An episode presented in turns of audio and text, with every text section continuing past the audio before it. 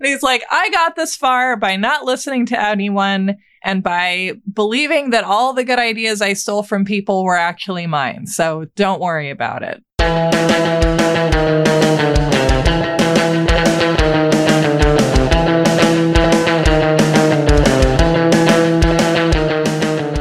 Welcome to You're Wrong About. I'm Sarah Marshall. As always, yesterday, today, and tomorrow. This week, I am so happy to tell you that we are learning about beanie babies with Jamie Loftus, two of my favorite entities on this planet. We are getting into the holiday season. Actually, we're right in the thick of it, I would say. And I really wanted to get into the sort of child's play, corporate possession, sinister fad toy angle of it all and talk about beanie babies because I have skin in this game. I was the kind of child whose innocence was corrupted by collector's guidebooks that told me to save my Princess Diana beanie bear in a clear acrylic box, and it haunts me to this day. I am so excited to have Jamie back on the show. I love anything that she does in podcasts. She makes me excited for what's happening in our medium because of her and excited to get to work with her whenever I can. She was here a lot about this time last year talking with me about the Amityville horror and the Warrens, the inspiration for the hit haunted house horror movie series, The Conjuring. Um, she has a recent podcast series called Ghost Church. She's done a lot of short series that are all amazing, and she is the co-host of Bechdel Cast. If you want to support us and get bonus episodes, we have one out just recently about Fleetwood Mac and the recording of Rumors. And you can do that on Apple Plus subscriptions or Patreon or spend that money on a nice fad toy from your childhood that probably is very cheap on eBay right now. Let's get into the episode. Don't buy any possessed toys. Don't become possessed by the spirit of capitalism. Happy holidays. Welcome to You're Wrong About, the podcast where we tell you why your beanie elephant didn't appreciate the way you thought it would. And with me is Jamie Loftus. Hi, Sarah. Hi. How are you? I'm good. I'm very excited to talk about one of one of life's great passions, beanie babies. I want to share with you before I get started mm-hmm. the cursed beverage that I will be drinking through this episode that I found at Safeway last night. I don't know if you can read this. Oh, I haven't seen this one. Mountain Dew Fruit Quake. They did it again. It's a fruitcake flavored Mountain Dew. Oh my God. Have you cracked it yet? No, I have been waiting for this moment. I think that Fruit Quake flavored Mountain Dew is like embodies this show in a sense because these are two of the most maligned flavors in America. Mm-hmm. So so let's crack her open. All right, let's see what she's got. it's good. It does not taste like fruitcake. It tastes like a maraschino cherry. Ooh, it's got like Shirley Temple energy about it. Yes. Okay. And so, Jamie. Yes. Who are you? What what do you do? You can talk about your work and also just about completely random stuff. All of it will be great. Okay, so I'm I'm a comedian and a podcaster, and I've written on TV, but that's not relevant to the discussion. So I've made a bunch of podcasts. I do the Bechdel Cast with my friend Caitlin Durante, which you've been a guest on. It's a feminist movie podcast, and then I do a bunch of investigative stuff. So I made a show called My Year in Mensa, which is about what it sounds like. I infiltrated Mensa for a year, and it went terribly and yet produced an amazing podcast. it's like the the Fitzcarraldo of podcasts, like horrible, horrible time, great podcast. You know, the cost versus benefit unclear. So I've also done shows about the legacy of Lolita. That was also not a very fun one.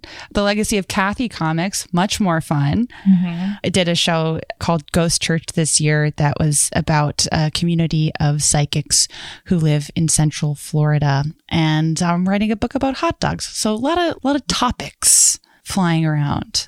So what is a beanie baby? Okay. So a uh, beanie baby was a really popular, originally American, but it became popular across the world bean bag plush toy that was released in the early 1990s. People liked them because they were a little understuffed, so they were very like posable and cute. Hmm.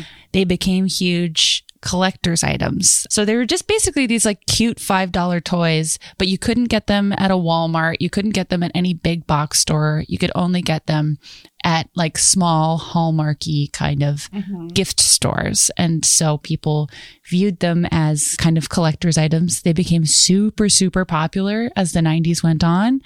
And then pretty much 2000 on the dot, this huge popular secondary market crashed. And as far as the general public is concerned, they're never heard from again, although it's not quite true. Hmm. There was this kind of myth that spread Mhm. that they were really valuable and like, oh, you know, if your mom Loves you. puts your family into debt and loves you and buys all these beanie babies, she's going to be able to send you to college by reselling them on eBay later. What a wonderful dream. Like, of course we believed that. It's like, Right. you know, like it's something that normally only adult men get to do and it's available to little kids.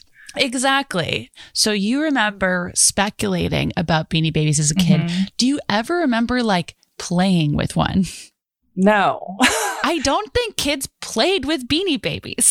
they like didn't. well, yeah. And that's the thing. And I was, you know, also a kid who, like, I wasn't allowed to have candy when I was little. So when candy became available to me, it just tasted too sweet. It was like too much.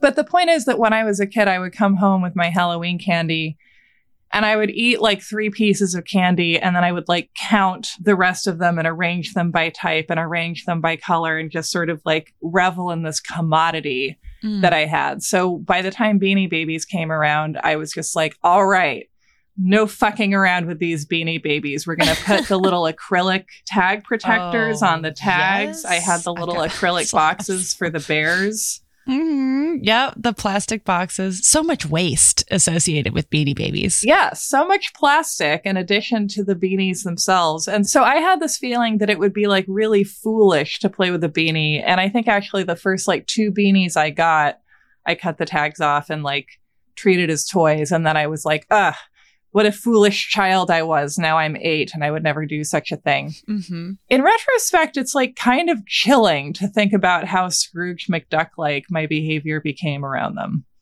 Should should I get into the story of beanie babies?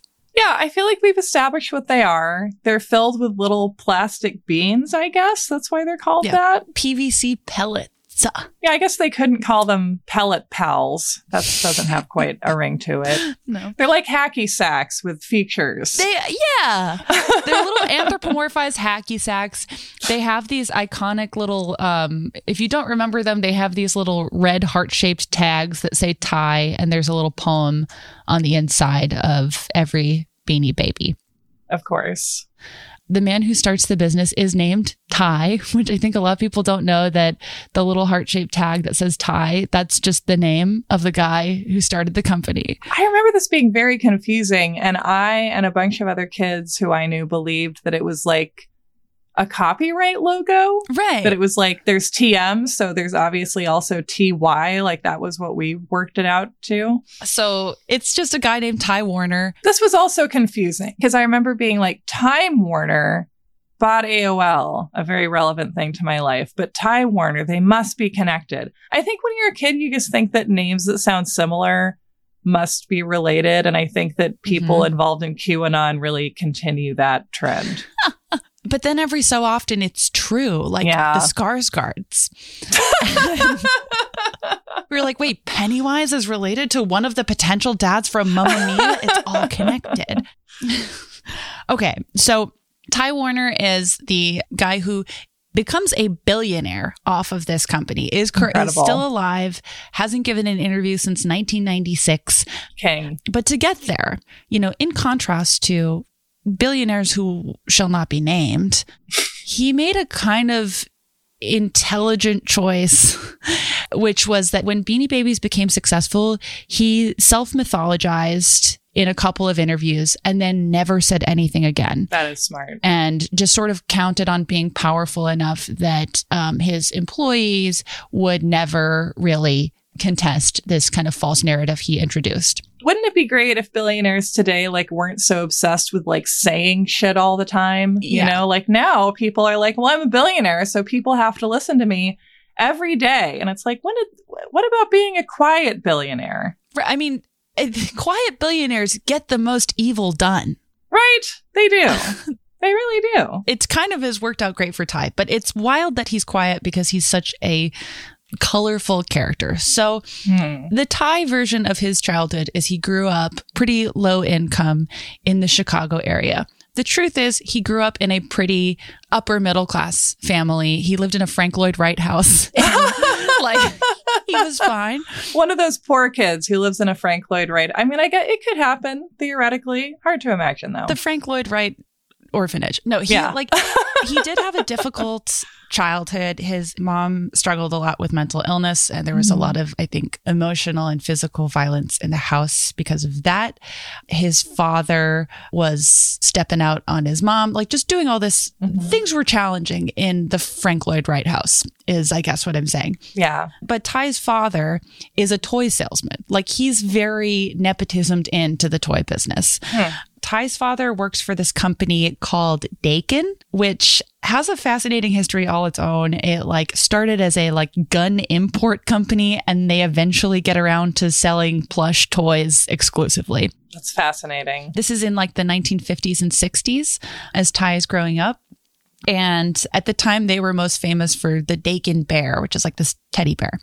Ty is said to be, you know, like an awkward teenager, not particularly good at stuff. But like when he graduates high school, he moves to LA briefly to try to become an actor. It doesn't work out. He moves back to Illinois. Basically, a lot of false starts. And then he's like, all right, fine. I will ask my dad for a job at Dakin Toys. Hmm. Ty was like bad at most things, but he was like a really good salesman. Like Michael Scott. Exactly. Exactly. like, you know, kind of a weird guy. Yeah. He also has a difficult relationship with his dad. It's like rumored that he and his dad dated the same women at the same time. That's so odd. Um, so it, it just like a very kind of complicated upbringing. But Mhm. eventually he gets a job at Dakin and he's really, really, really good at it right away. This man knows how to sell a plush. and this man also knows how to really put off everybody he comes into contact with in spite of that. Everyone who works with Ty doesn't like him. There, there's a lot of accounts of people just being like, he just was like a really hubrisy guy, like thought he knew better than everybody. He has this very new money vibe about him where the second he like the check hit, he Mhm. bought like a pink car and was like wearing a pink velour suit and like Wow. high heeled platforms, was going to work at a toy company, like holding a cane. Wow. so he went like full Willy Wonka. Willy Wonka slash Trisha Paytas. One of the most cursed combinations you could possibly imagine. really unpredictable host. Yeah. Eventually, like he does so well there, but always like disagrees with people that he works with. So what he Mhm. starts to do is like start to build a company on the side. He's like, okay, I'm going to make all the money I can at Dakin and then fuck off and start my own company. Mm. So Ty is starting this side business. He's starting his own side hustle in the early 80s with the intention being he's going to start his own company and bail. Dakin becomes suspicious of this and they have a PI follow him around for months to build the case against Ty Warner It was wonderful. because everyone hates him so much at work that they're like, if we build a strong enough case, we could just fire him because he's their number one salesman, but he's despised Yeah. he kind of has a Gru issue in that way. He's a bit of a despicable me. But, but he has yet to manufacture his minions. So it's, it's rough. The minions really turn on him, and rightfully so. So he loses this job at Dakin and has these kind of lost years. His relationship with his dad is still bad. He's now in his early 30s. These are like Shakespeare's lost years. He's, yeah, and you know, like Shakespeare, he makes a huge comeback. but he has these like lost years. He tries to start all these companies that fail. According to him, and this is like, you can't really dispute this. And I don't really want it to be disputed because it's funny to me. he says he has this vision hmm of a Dakin bear, a life size Dakin bear, coming to his window and telling him, Ty, you gotta go back into plush. I love this story so much. The gall to tell me that he that a that a six foot tall stuffed bear came to his house and was like, Ty, you have to exploit workers. After the the spirit of plush pass yes. comes to tell him that he must change his ways. And at this point, this is like the early 80s. He's in his like mid to late 30s.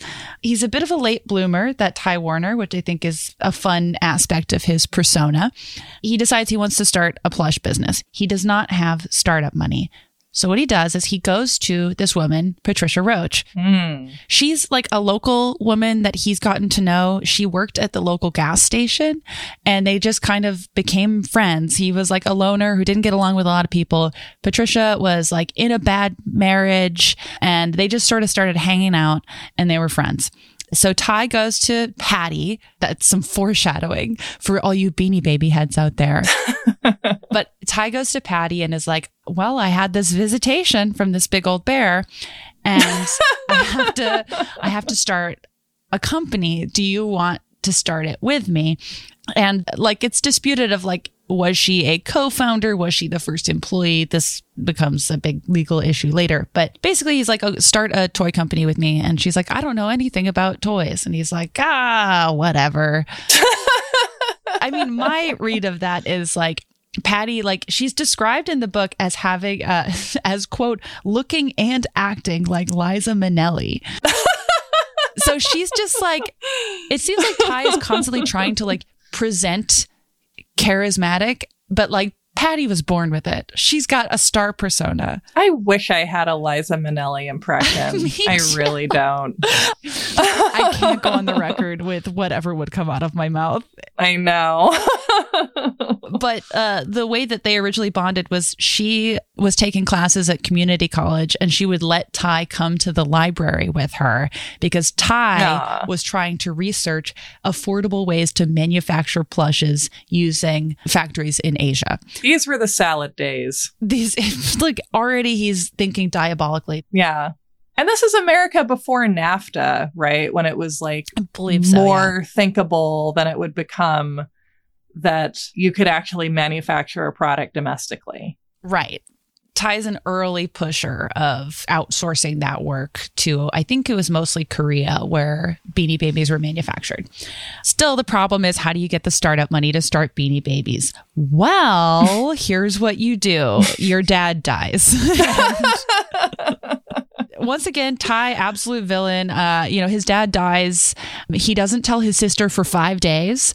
And What? That's so many days. he so what he does is like by the time Joy gets home and finds out her dad has died, Ty has cleared out the Frank Lloyd Wright house of all the antiques. So petty. Later on in his mythology era, he will claim to have um, inherited fifty thousand dollars. It was closer to two hundred thousand dollars plus whatever he made on those antiques. And this is in like 1983 money. so Mhm. all of a sudden he has like pretty significant runway to start this company with Patty. And he does. So he and Patty are the only ones working together for a while. They're making these, and I really want one someday. They make these Mhm. collectible cats. Yeah. And Ty is really obsessive about how his toys are designed.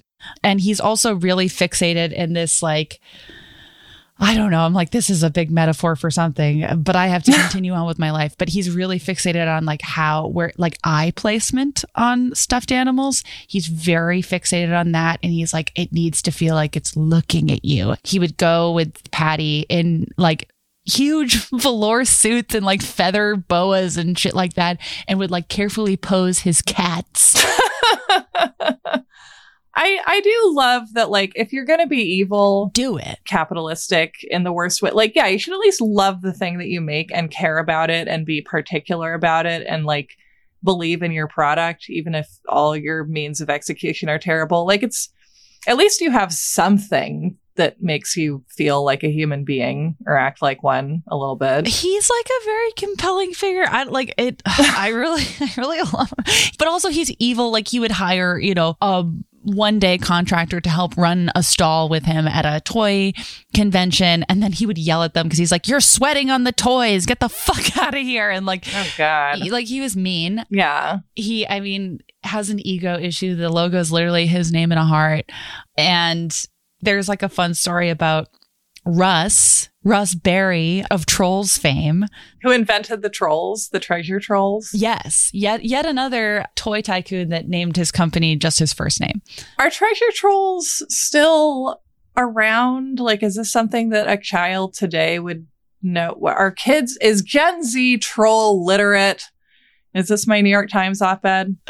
The trolls have evolved. They're like, they, they make kids' movies about them now. Oh my God, of course. Yeah. The trolls are huge. They're voiced by Anna Kendrick now. How did that, God, the trolls? They got the Kendrick bump, but they look so different. The company kind of coasts along for a couple of years. It's doing pretty well. And he and Patty get into a relationship pretty quickly after the company starts. Because it is so romantic to try and like rook your workers together. Yeah. She says for the book, she says it's, quote, two neurotics feeding off of each other's insecurities. Mm. They were doing pretty well. But the Beanie Babies themselves don't come into play until 1993. So it's they've already been around for seven years before the Beanie Babies come along, and Ty and Patricia's relationship romantically is beyond repair. He is, she alleges in this book, very very abusive towards her. There's pretty brutal stories uh, about that in that book, as well as she's like not paid as if she is has co-founded this company with Ty, which is a repeated mm-hmm. pattern of behavior. Mm-hmm. In 92, which is kind of like one of the final blows to their relationship, she used to make a percentage of sales, which meant she would have been entitled to something around $200,000. Ty takes her, his girlfriend of five plus years at this point into his office and is like, Great news. I'm going to offer you a salary now. It's $50,000. And you're just not going to want to say that to Liza Minnelli because she's not going to take it well. She's going to dance right over to you and tell you what for. Right. And so she, but he won't budge on that. And so she's like, God, you know, on top of his like possessiveness and like he would have her stalked and all this stuff. He also was not compensating her even remotely fairly. And so she bails on the relationship, but stays with the company. Sure, that'll work out. You know, she starts dating a new guy and they go on a vacation to Cancun and Ty shows up in Cancun. Uh. Yeah, he just, he was bad to her in every conceivable way. So in early 93, Patty says, after the Cancun incident, she's like, I need to leave this company, which also is, you know, sucks for her because she didn't do anything wrong. It just like he became too abusive for her to stay at her job that she was really good at and was already underpaid at. This is another way that women lose money. I mm-hmm. feel like mm-hmm. we make a big deal about the, you know, for every dollar a man makes figure, which is important, but like there's so many other ways to express that. And one is just like how much money and how many assets you forfeit because you just have to like leave an unsafe situation. Right. I mean, it's like I've, I've fortunately not to this degree, but it's like I've left jobs because you're like, this guy is never going to get fired. He's unfireable and he's horrible to me. So now I can't work on, you know, insert thing.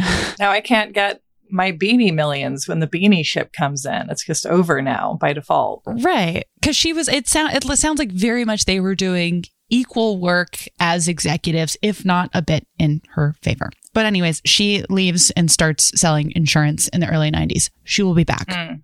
Hmm. Ty in 1993 creates the first beanie baby. Its legs. Here he is. Hi, legs. He's a little frog. Oh, he's so damn cute. And we love legs. He's so cute. He's got absolutely no mouth.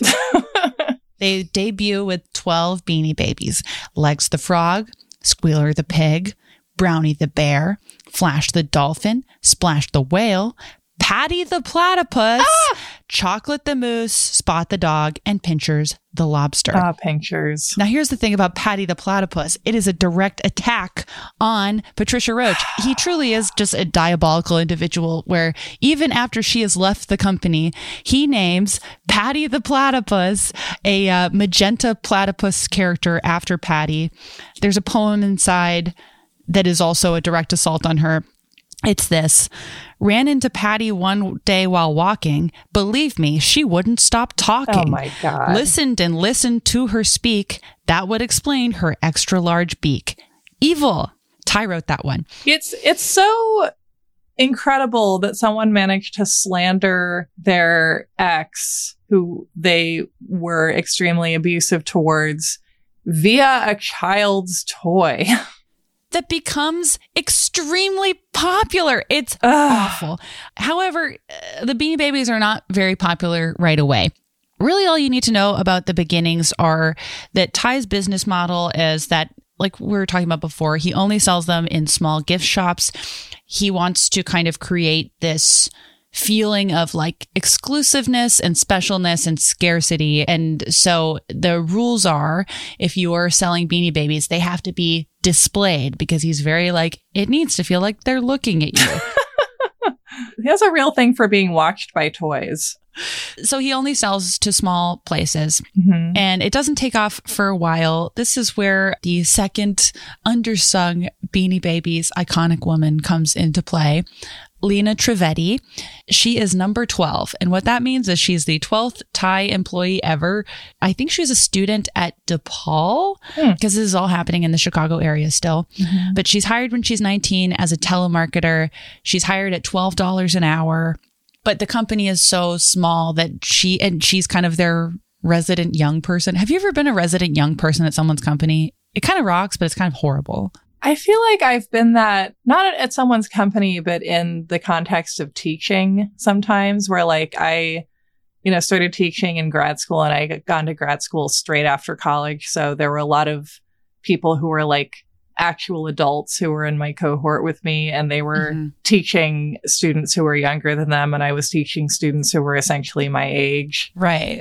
And in a company, I feel like this would be you're in the middle between like the company and the demographic that you're trying to reach. Yeah. I had like similar experiences at an improv theater in my early 20s. Lina Trivedi kind of fills that role at Ty in the early years. And she's like really excited when Ty likes her ideas that have nothing to do with telemarketing. So she's, Hmm. she gets really into it. So even though she's technically a telemarketer, she starts throwing out ideas, most of which become very successful and associated with the brand forever, oh, including the poems and the tags. integral. That's a Lina Trivedi original.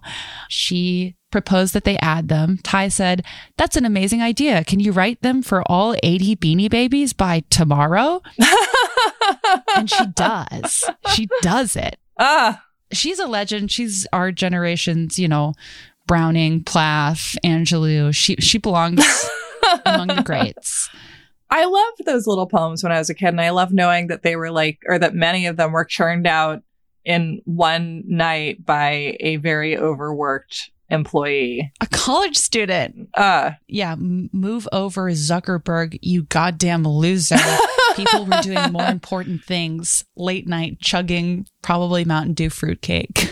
you're writing code, and she was writing odes. Ooh, Ooh, I felt that that's a in my stomach. That was awesome. So she brings that idea, and that's immediately successful. She's also the first person to say, like, hey, we should start a website for the Beanie Babies. oh, great! When everybody's like, "Oh, website." Exactly. They're like, the internet is a fad. And Lina is like, let's just hire my brother, who's also a college student. We'll make it together. Like, we'll show you. And so they make this incredible. I'll send you the link. It's still available on the Wayback Machine, Wow. but it, like they make this incredible website that is, of course, all in Comic Sans. She also creates the website, which becomes very successful and becomes an amazing tool for Ty Warner to never have to talk to his customer base again. because what they do, and this is another Lina original idea, she should be she should be a billionaire. No one should be a billionaire, but like she should. Yeah. Because Ty does not want to make any public appearances, doesn't even want to speak to his customer base directly. So they create this concept called the info beanie. the beanie babies talk to the customers. And this is like wildly successful. On the website, they have the beanie babies keep daily diaries for some reason that are also posted to the website so that you have to keep going back. Like if you were checking a website daily in 1996, it was like you had to kind of put some muscle into it. You had to like log on, which took a good five minutes. Yep. And then like each page had to load for a while for you to get to like the beanie diary that you wanted to read. and so it's diary. like a good 15 minutes of effort to and the Naperville mommies are uh, happy to do it. So the way that beanie babies become popular, mm-hmm. they're out for a couple years. They're moderately successful. The company is doing pretty good.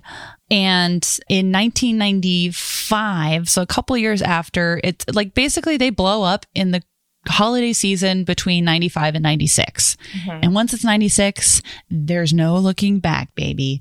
The series of moms, some are working moms, some are stay at home moms that discover beanie babies in late 1995 and because mm-hmm. this like in the 90s was already kind of a hot time to be a collector in general mm-hmm. these kind of upper middle class women get really into collecting all of the beanie babies because at that time there were few enough of them that it was like, you know, possible to do. Right. And like, you know, and it's shopping, which can become kind of drudgery when you have to do it for your family all the time, but like in this really exciting way that has a lot of like adrenaline and dopamine built in. It's like sport shopping. Right. And so it's like at this time in 95, the idea that Beanie Babies could pay for college did not yet exist. It exists because these women started to buy them up and were trying mm. to build like it was like a rival group of five or six moms that all lived in the same area that started this whole secondary market. Wow. One of them uh, happens to write for People magazine freelance. Ah! It gets a mention in People magazine. And so it's like it builds really significantly, really quickly. Hmm. I don't know. It's like it wasn't Ty Warner's idea. He later claims it was his idea, but he just was so fixated on the eyes being very particular that there would often be two or three different versions of the same stuffed animal because Ty was like, ah, the eyes are in the wrong place. You know, like would call up the manufacturer in Korea and be like, burn them all. I need the eyes closer oh, no. or further away. Oh, it's a massacre. And so if you had the one with the eyes the wrong way, all of a sudden the moms are like, Hey, that's more valuable. They lit the rest of them on fire. So, so because he's such a Willy Wonka fucking weirdo, he accidentally kind of creates rare products. And then like when they run out of product uh, on this beanie baby called Lovey the Lamb in 95. Instead of admitting that he just didn't order enough, he's like, Lovey is retired now. So now there's this concept of a beanie baby being retired. You have to buy it right away or it'll disappear. Mm-hmm. I like that he, he seems to have like blundered into making his product more valuable through sheer ineptness. But then later he's like, and that was all part of the plan. Of course. so okay so now we're in like 96 97 there's a steady uptick in interest in beanie babies it starts in mm. the mm-hmm. midwest and slowly kind of expands but class wise it stays basically in the middle to upper middle class no one really has the time or money to be doing mm-hmm. this. But this is also around the time where the next woman in Ty's life enters. He meets a woman named Faith McGowan, who was hired. She's a single mom of, of two daughters. She's 14 years younger than him. And he hires her to adjust the light fixtures in his McMansion. She comes over to his house, hired to install these light fixtures, and he's just like giving her so much grief about it and being hor- like just being horrible because he's horrible. Uh. And then at the end, is like, "Do you want to go to a baseball game? I feel that we've really hit it off." Oh my god.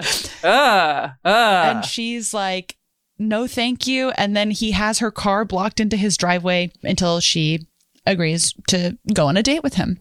This is weirdly the kind of story that in our culture can be passed off as like the successful start to a loving courtship, which just is very worrying. exactly. So Faith McGowan, she she passed away, I think close to 10 years ago now, but she had an unpublished memoir that is quoted in this book. So I just want to uh, give a, a quick quote about their first date from her unpublished memoir. He talked about his sexually explicit references, speaking about Patty, his cosmetic surgeries, and his lifestyle. It warned that this man was very different, but I was struck by the drama he created and his personal flair. Mm. His unique presence and obvious intelligence started to suck me into his drama, almost as if I was auditioning for a part, end quote. Ah. So he is like radically honest, but also is constantly talking shit about Patricia, even though she's no longer in his life. He stays fixated uh, on her for years. And this is like, I mean, a lot of people clown on him for this. I think that there's far better things to clown on Ty Warner for. But he he did start mm-hmm. getting a lot of cosmetic surgery pretty early into becoming wealthy and you know some were better than others and you can just google him and form your own opinion sort of like Patty, a similar pattern develops with Faith. Faith never works for the company. I think Ty sort of decides, I'm never going to let a woman work with me in an official capacity again. Yeah. I'm never going to let a woman get close to equity. right. I mean, he's never been married in spite of the fact that he had decades long relationships with women. And I do think it's like a, the financial thing. But for Faith, you know, he's very quick to get people to be stuck with him, but never financially independent, which is like classic abuser shit to do. Yeah. He basically gets her fired from her job because he calls her and he's like, oh, great. You have to demand a gigantic raise or walk. And like, I won't respect you if you don't do, you know. And so she works at a lighting fixture company. They're not going to give her a $50,000 raise. And so all of a sudden, Faith is out of a job and she and her daughters move in to Ty's McMansion where they stay for years. Great. And now she has to adjust the lighting for free. exactly. And she gives Ty a lot of s- suggestions about specific beanie babies, about the business. There's a wild anecdote about her daughter who was like nine at the time. Ty was like trying to make a beanie baby that was a ghost, but couldn't figure out the design. and he's like beside himself in the McMansion. He's like, I can't make a beanie baby ghost. And then his nine year old sort of stepdaughter is like, What if you did this? And she like draws a prototype that he's like, oh, that would actually work. And so she designs this Beanie Baby. Originally, he credits her on the tag. Later, he says, remove the credit. It was my idea. He's stealing an idea from a nine year old girl. He's evil. yeah. Wait, and what Beanie Baby is this? Is there a ghost Beanie Baby? The Beanie Baby's name is Spook. No. Um, which, yeah. Yeah. Not a thoughtful Beanie Baby namer either. No, no. They're all pretty basic and not all of them age particularly well. It's also, yeah, it's like stealing credit from a nine year old is like literally something a villain in a Disney Channel original movie would do. Mm-hmm. And also, it's like, just like negotiate a little deal with her and give her 5% and then start a college fund. And that'll be great. And you won't, you'll be fine. In 1996, Beanie Babies are starting to do really well. Uh, they're selling well. The secondary market is forming, and Ty decides that he wants Patty involved in the company again. My read of the situation, he just like wants to be in control of mm-hmm. these women kind of at all times. And so he's like, okay, let's bring Patty back in. Maybe it wasn't fair the way she was cut out. Wow. And he proposes that she come back to the company, comes back to Ty, but to run Ty UK. So basically, he's like, hmm. You're hired again, but I'm shipping you away from me. And she, Liza Minnelli's out and she says, How the hell far away do you want me to go, Ty? Or like, whatever. That was good. But she comes back because it's like, she liked working in plush. She just hated Ty. So she's like, all right, I'll move to London. And so she's back in the company this is such a great story because we all understand the product. It's not like, you know, the Murdochs or something where you like kind of get the day to day. It's truly just beanbag toys. It's so now we're getting into like 1998 what is happening in the meantime is like the secondary market has formed. Mm-hmm. There's now a greater demand for beanie babies. It's in the news of like moms are showing up with their kids to like Hallmark stores. They're lining up around the corner. It's like the Harry Potter books, shit like that. Like everyone is so amped on them. It's sort of made its way across the country. There's all of these demands towards Ty of like, you have to license, do some licensing, but he hates licensing. He won't do it. You've got to make a deal with Walmart or sell him to a big store, but he doesn't like big stores, so he won't do it. They want him to make a cartoon. He's like, uh, no, like in a way that I think actually did serve the business for a long time. Like he only wants to sell bean bags and like retire them. and now there's the website. And so there's people logging into dial up internet multiple times a day to see what the info beanie has to say about new releases or maybe about just hanging out. It depends. Lina Trivedi is like updating the website between classes. She's still in college. Oh my God. She's still making $12 an hour. Lina, no. Oh, Lina oh no. Gets royally fucked. It makes me so mad. Yeah. Speaking like class wise, this was fairly contained for a long time. It basically sticks in the middle and upper middle class, but now everyone has mm-hmm. heard of Beanie Babies and there's a demand kind of across class lines to have them. Like everyone wants to have them. And so there's this increasing pressure on Ty Warner to make them available to everybody. In the meantime, we have the the Naperville neighborhood moms are I mean, at this point there is talk of like beanie babies are becoming really, really valuable. There's this story about like a specific elephant beanie named Peanut. Yes. I remember this beanie from my beanie book. Kind of like the first virally like valuable beanie baby because it came in dark blue, but then they made it light blue. And if you had a dark blue peanut, oh baby, you're getting a jet ski or whatever.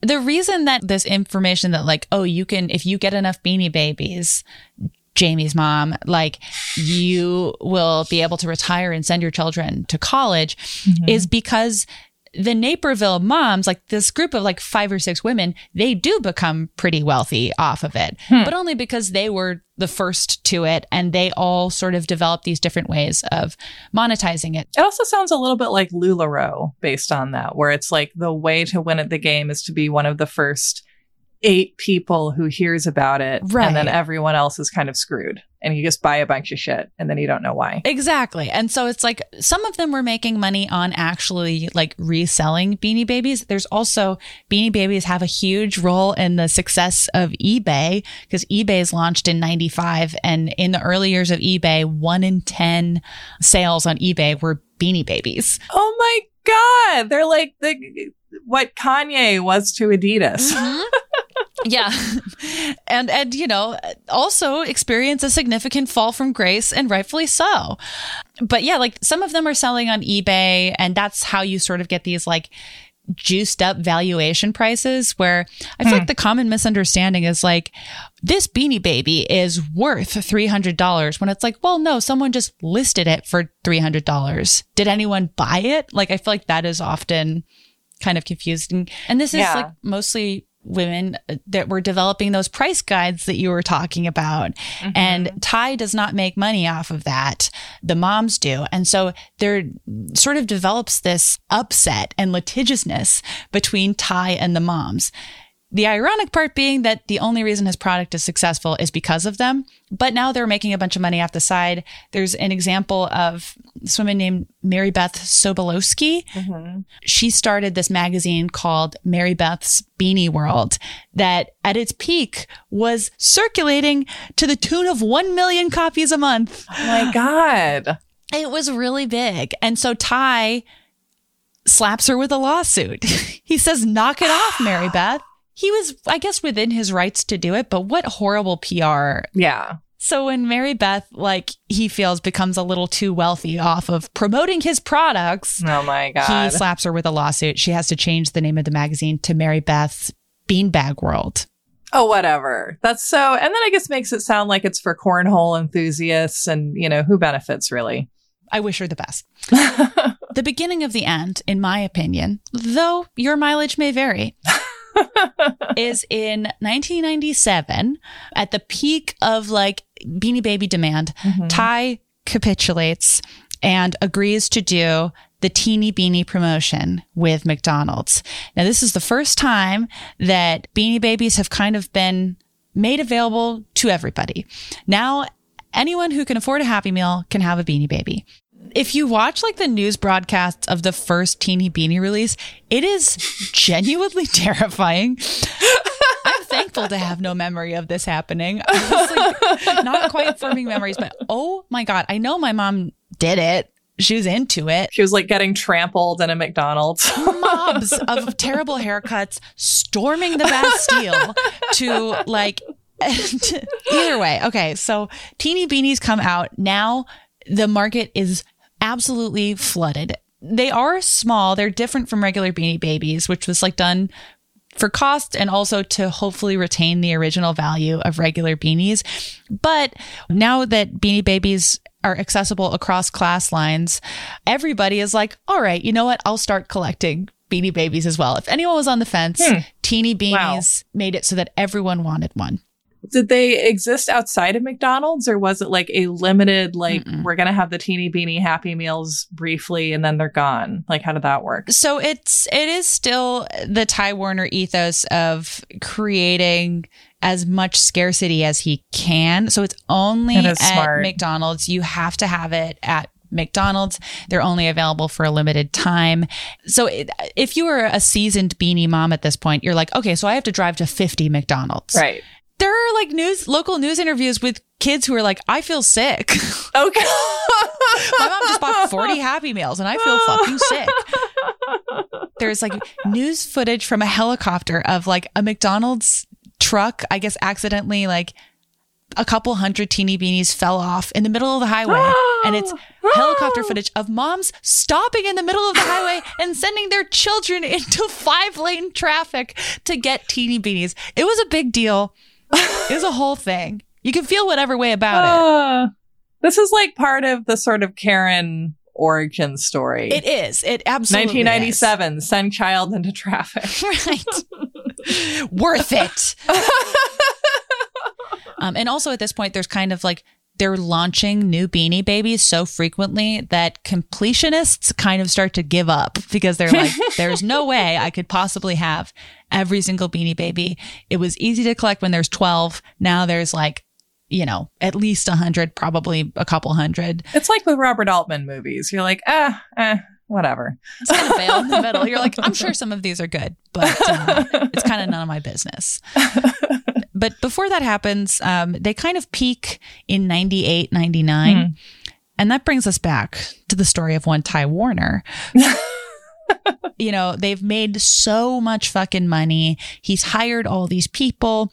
And Christmas Eve, 1998, kind of an iconic day. Uh, he, in the nicest thing I've ever heard of him doing, he gives everyone a holiday bonus of their salary Oh, again, Great.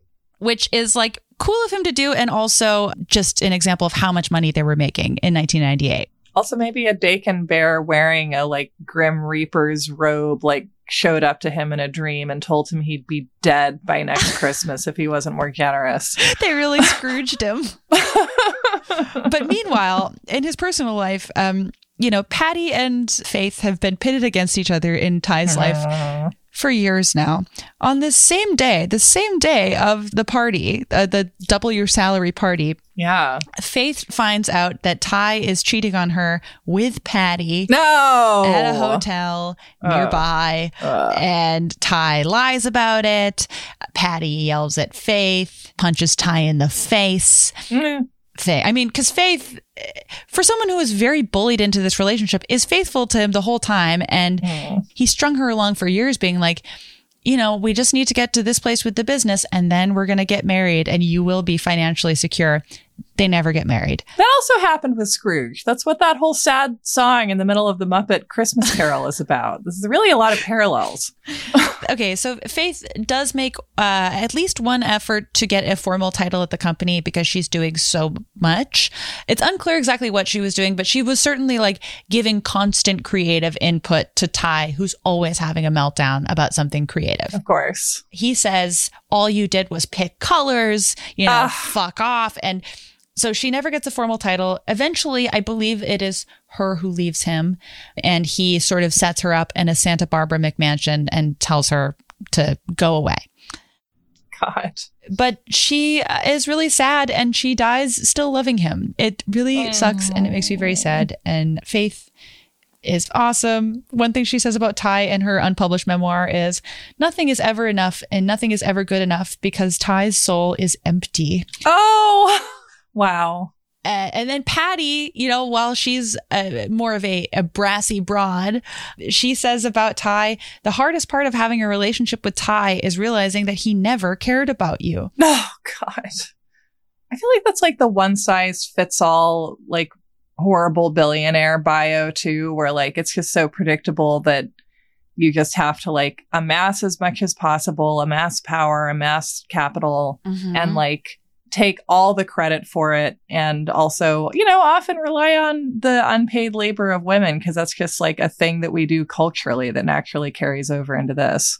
Yeah so it they peak in 98 99 sort of represents this sudden kind of not quite free fall that happens in 2000 but there's all of a sudden doubt maybe we're not sending our children to college off of beanie babies they're losing their retail value uh, or like resell value because they always do cost right five to six dollars at stores. The price never really increases. It's the mm-hmm. resale values that are constantly fluctuating.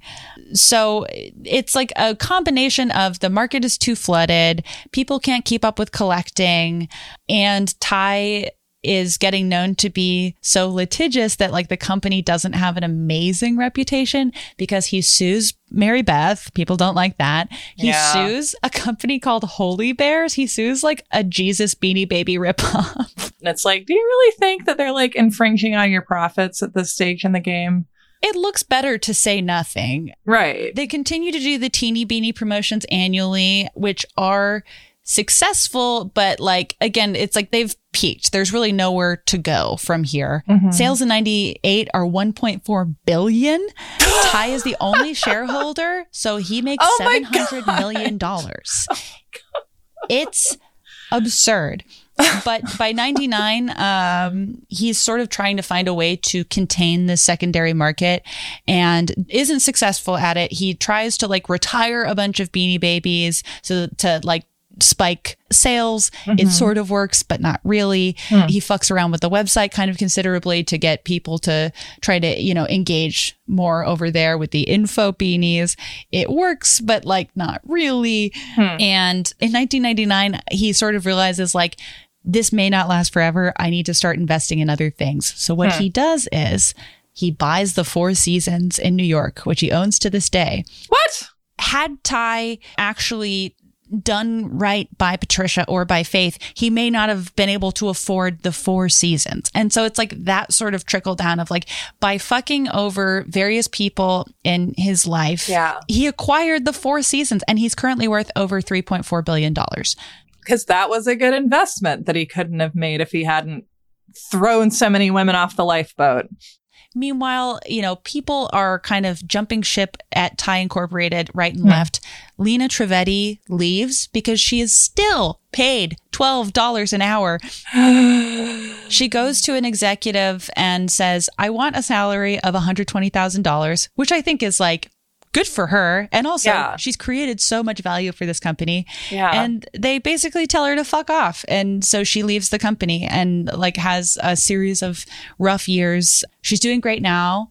She's an author of children's books. She was in the most recent Beanie Babies documentary. She doesn't seem to hold ill will towards Ty in a way that I find really stunning on her part. I would be so salty forever, but she seems like she's moved on.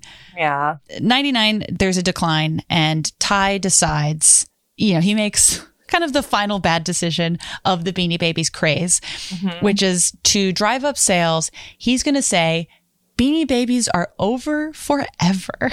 Wow. He takes a poll on the Beanie Babies website that says, Do you think we should retire Beanie Babies forever? and you have to pay 50 cents to vote. Wow. He makes a bunch of money off of people just being like, we like these. It's he's just like such a sensitive ego monster. Maybe he invented being scammy on social media, which, you know, nobody needed to invent that. So it's mm-hmm. yeah. so what he does is he he says he's going to retire everything basically. Wow. And the scam plan was he's going to retire the brand, which will drive up sales. Then in, you know, early to mid 2000, he'll say, okay, we're bringing them back. And he was hoping that this would revitalize the business. Everyone at the company was like, do not do this. This is the worst idea you've ever had. and you throw pennies at toll booth workers. Like, and he's like, I got this far by not listening to anyone and right. by believing that all the good ideas I stole from people were actually mine. So don't worry about it. So, um, yeah, I think I know what I'm doing. Thanks. uh, we're gonna say that all the Beanie Babies are gonna be retired, and then a couple weeks later, we're gonna say, "Just kidding. Thanks for the sales. They're back." Consumers do love to be lied to to their faces in a way they're very aware of. We just love it. So he goes to, he and Faith are still together at this time. Uh, and he goes to Faith saying, I need to design the final beanie baby. And that's where our friend The End comes in. you just like whipped him into frame in, a, in an amazing way. for, for our listeners, The End is the classic bear. It is pitch black. It's kind of ominous. Yeah. And it's got a little firework on his chest and it says the end. The idea of a little stuffed bear whose name is the end mm-hmm. is just very horror to me. So it is very sinister. I think in an appropriate close to the decade, Ty says that Beanie Babies are ending December 31st, 1999. Along with the world. Exactly. Something just to kind of give, they're like, and also this. But Faith writes the first draft of the poem inside of the end. I think hers is superior. Are they a fad? Were they a trend? Or were they a way to show love to a friend? Wishes for happiness Ty continues to send from the beginning to whenever the end. Wow. Ty says, fuck that poem. And he writes this. He says, All good things come to an end. It's been fun for everyone. Peace and hope are never gone. Love you all and say so long. Faith's was so much better. It was. Ty's has no dimension. This is a man who is not in touch I feel like he just didn't want it to be called a fad canonically. yeah. Yeah so we have the end. And also, just for your reference, I had to take off my plastic tag holder to read that poem to you. So you're welcome. It just lost oh serious resale value. you know, that that is kind of the story of the fad. He does do, you know, according to plan, he says the beanies are back in early 2000.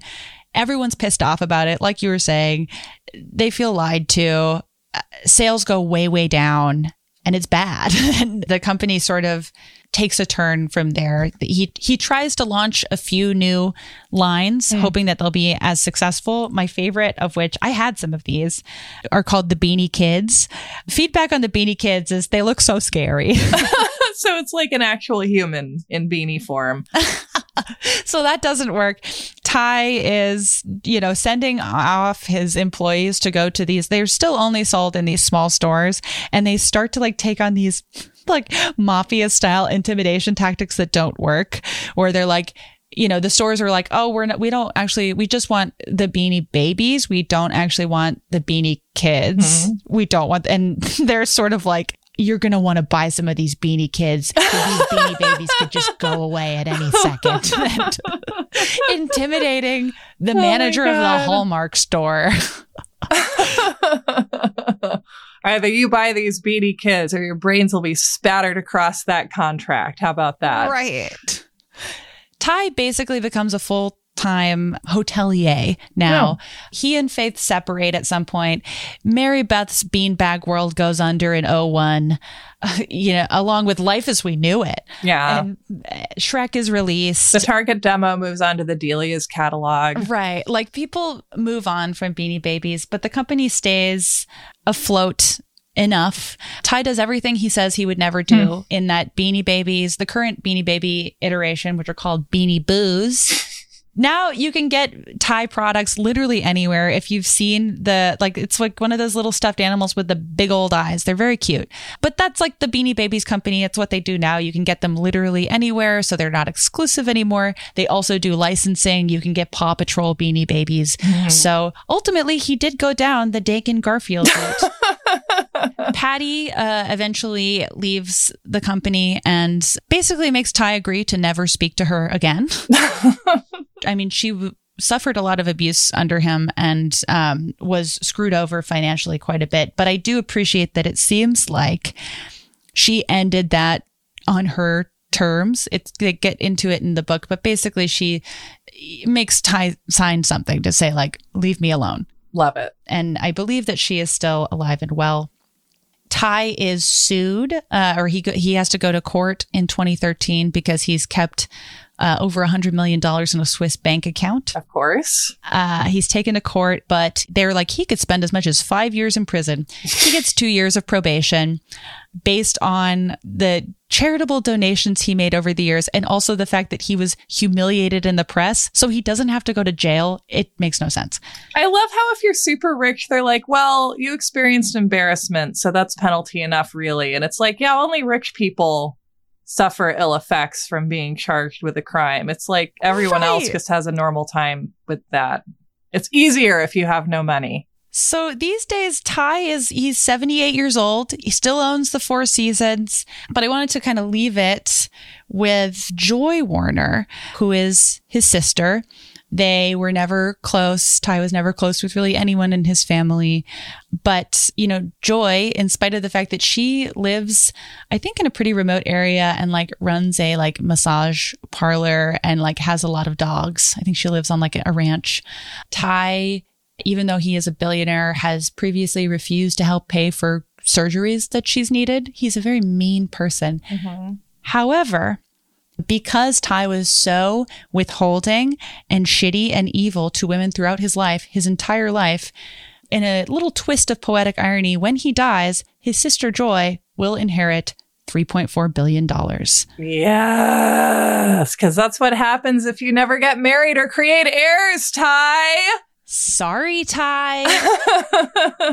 and that is the story of, of Beanie Babies, Sarah Marshall. oh my God. Actually, we didn't even talk about the Princess Diana. I know. Baby. Did you have one of those? Yes, I had it in an acrylic clear box, which I now feel sad about thinking about my poor little purple Princess Diana commemorative bear, which from an adult perspective seems rather ghoulish to me to do that. I agree. But, you know, to never have been played with, so sad.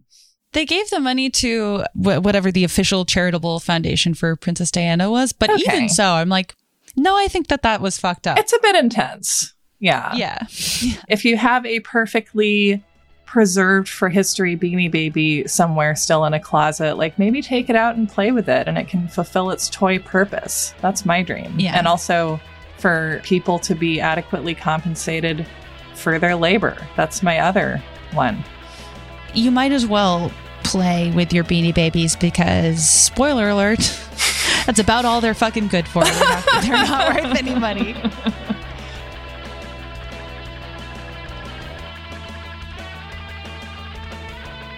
Thank you so much for listening to our show.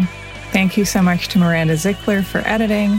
Thank you to Carolyn Kendrick, my producer, without whom the wheels of this bus would fly off and I would screech down the highway, making sparks. Thank you so much again to Jamie Loftus, who is so wonderful. Thank you, Jamie, for everything you do. Thank you again for being here with us, listening, learning, talking about toys.